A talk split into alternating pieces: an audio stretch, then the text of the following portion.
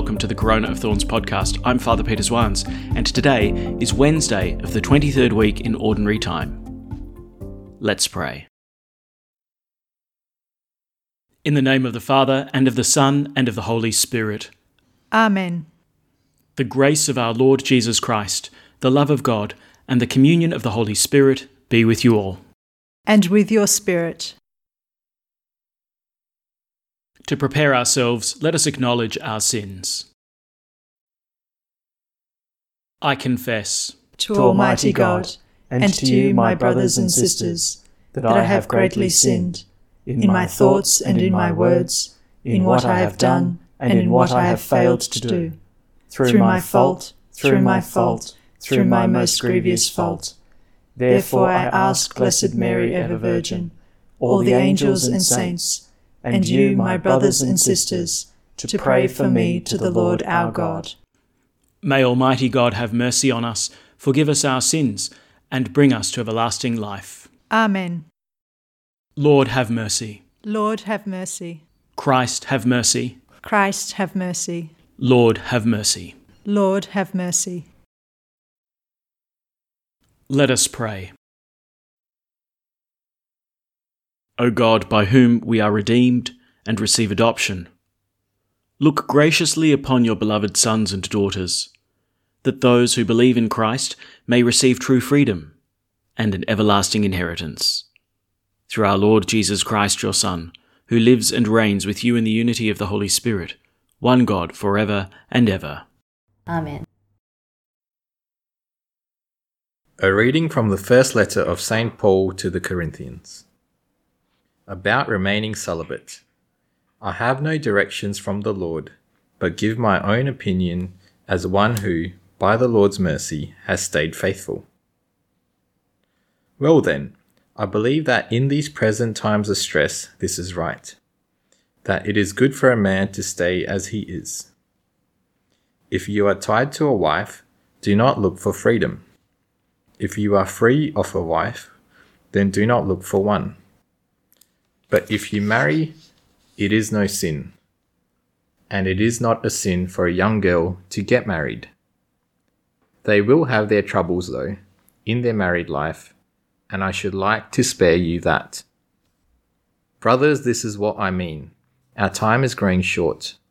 Those who have wives should live as though they had none and those who mourn should live as though they had nothing to mourn for.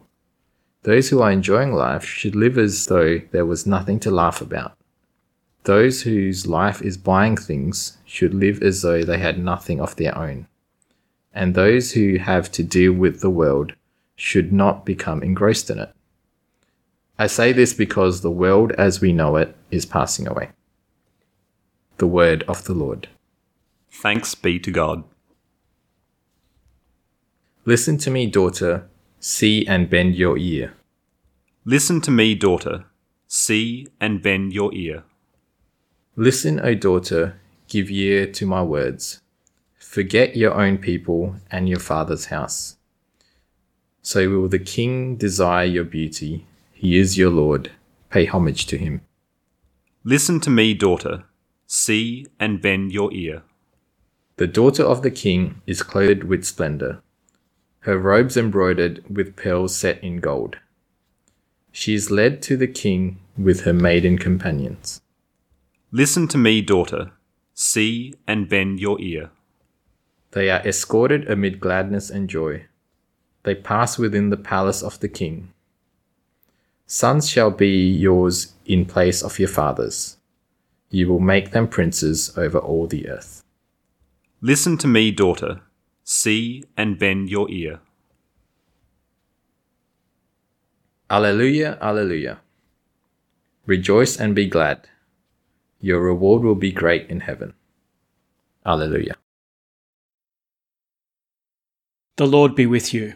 And with your spirit. A reading from the Holy Gospel according to Luke. Glory to you, O Lord.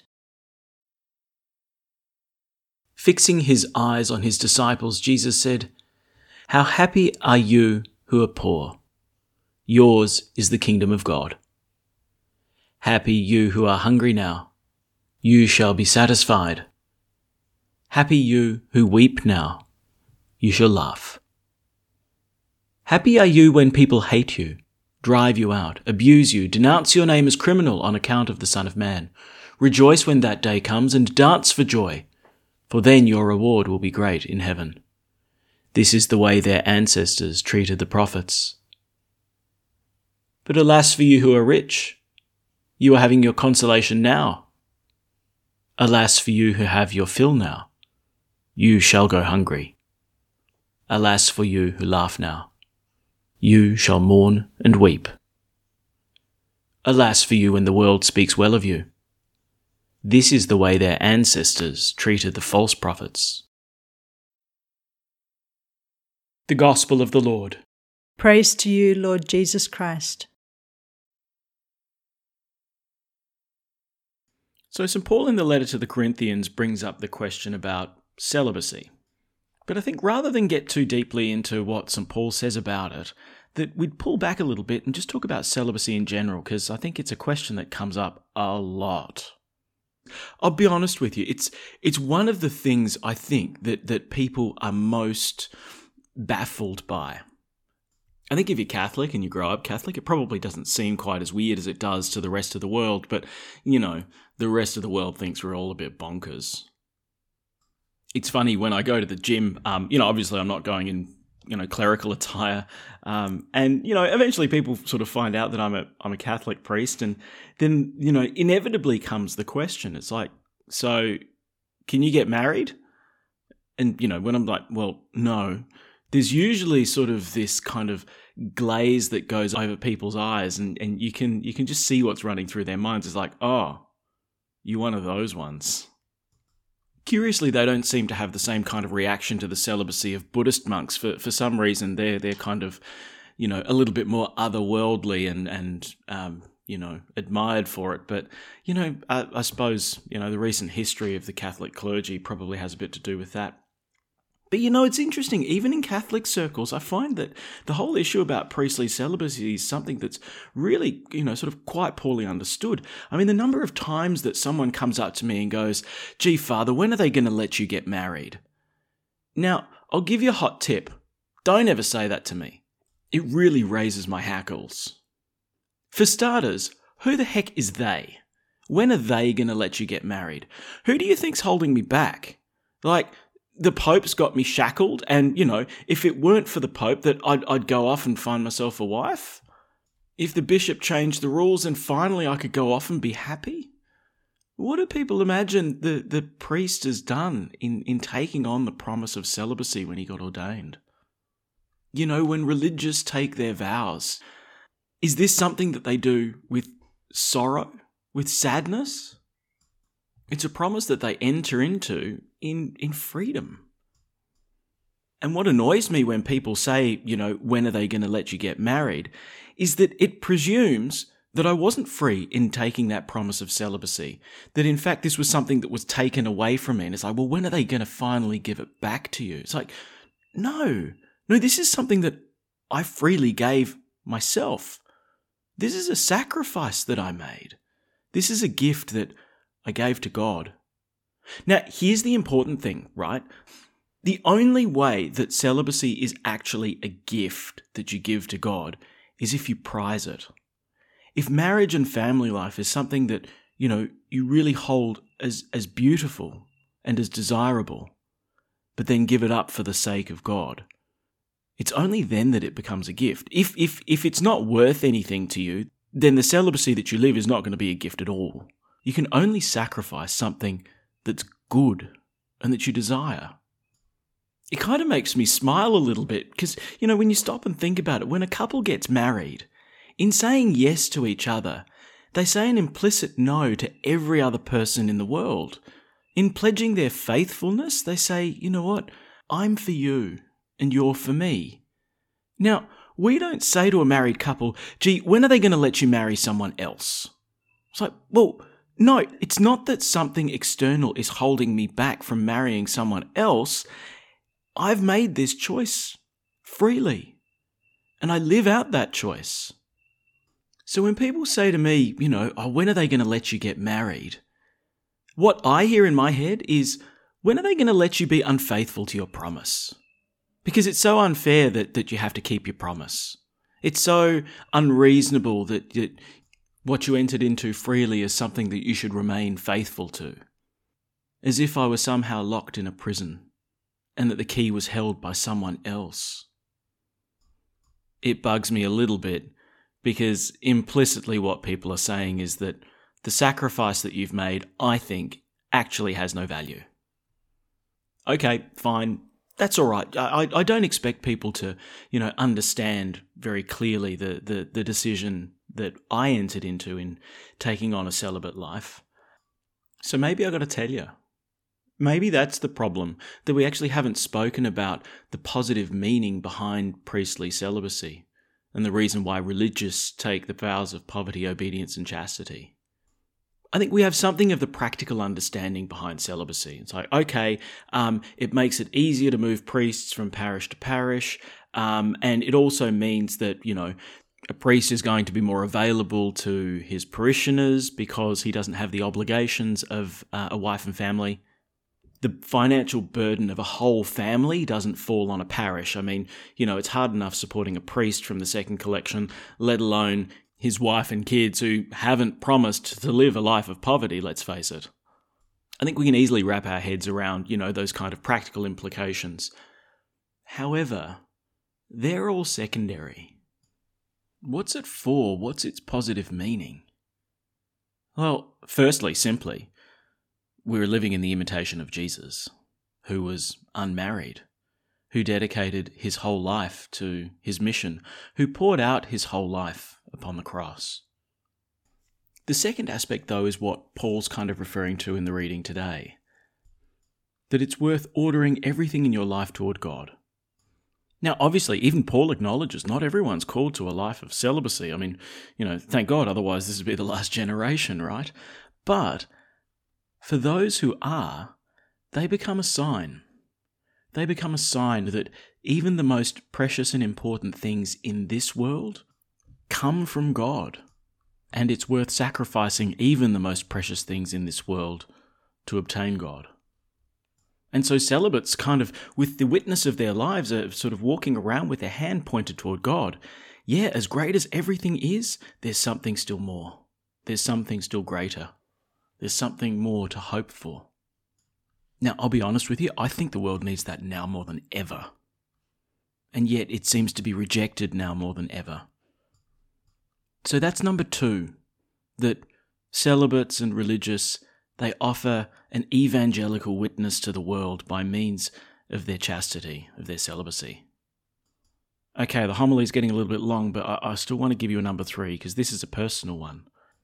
The promise of celibacy isn't a one and done kind of thing. You know, when you get ordained a deacon, you make your promise, and then you don't really have to think about it anymore because, you know, you've signed your oath and you're done. Nah, that's not how it works. Celibacy is something that calls for a constant gift. Um, and there are times when it's really challenging. You know, there are times when, you know, the pain of the sacrifice weighs more heavily on you than at other times. Um, and what it calls for then is a renewal of the promise, a kind of refocusing of like what this is really about. What am I really seeking? What am I giving this up for? And in this regard, it becomes a great renewal in personal faith. Now, a couple of months ago, um, Brother Sebastian Condon, who's a, a Dominican brother, wrote um, a great little article on, on the vow of chastity um, in the Catholic Leader. Um, and I want to quote to you uh, a, a, little section from it um, because I think he explains it far better than I can. This is what he says So, what happens when you fall in love with someone when you've already sworn vows of poverty, chastity, and obedience? What happens when you love a person and they love you, and your mind is daily filled with the future life you could lead if you just walked out that door? That's when celibacy becomes interesting. The friar who taught us classes on the evangelical counsels on poverty, obedience, and chastity during our novitiate in Hong Kong often repeated what turns out to be a very wise line. He said, Brothers, you may think poverty is going to be your biggest problem in religious life. You may think it will be obedience, or chastity, or common life with the brethren. He shakes his head slowly with closed eyes, It will be faith, he said. And he was right. When you're confronted with the dazzling possibility not of material fortune or fame or glory, but of tangible affective love, that's when religious life becomes interesting. That's when you begin to really ask yourself, do I believe all this? Exactly. I think you can see from this that, you know, celibacy, it's not a one and done thing. But in the personal life of a priest or religious, the challenge of giving that gift daily, over and over again, even in the face of greater difficulties, is a burden that helps also strengthen faith. You're confronted with that question do I believe all this, and is this sacrifice really worth it? And that's when we encounter Christ once more. And in struggling for faith, we're made stronger in faith. I don't know, when people say to me, you know, when are they going to let you get married? Um, maybe they're trying to be nice. You know, maybe they're trying to spare me that struggle. But maybe sparing me that struggle will also take away from me that opportunity for greater faith. So, what's going to happen in the church more broadly regarding the requirement for priestly celibacy? I don't know. Um, but what I do know is that for me, I've made my promise. And I'd humbly ask you to pray for me and for all those who live a consecrated chastity, that we may do so joyfully, firstly in imitation of Christ, and that it may bear fruit in the church by our evangelical witness, um, and that it may bear fruit in our own personal lives by being a constant strengthening of our faith. At the Saviour's command, and formed by divine teaching, we dare to say, Our Father, who art in heaven, hallowed be thy name. Thy kingdom come, thy will be done, on earth as it is in heaven. Give us this day our daily bread, and forgive us our trespasses, as we forgive those who trespass against us. And lead us not into temptation, but deliver us from evil. Deliver us, Lord, we pray, from every evil. Graciously grant peace in our days, that by the help of your mercy we may be always free from sin and safe from all distress, as we await the blessed hope and the coming of our Saviour, Jesus Christ. For the kingdom, the power, and the glory are yours, now and forever. Let us welcome Christ into our hearts with an act of spiritual communion. My Jesus, I believe that you are present in the most holy sacrament. I love you above all things, and I desire to receive you into my soul. Since I cannot at this moment receive you sacramentally, come at least spiritually into my heart. I embrace you as if you were already there and unite myself wholly to you.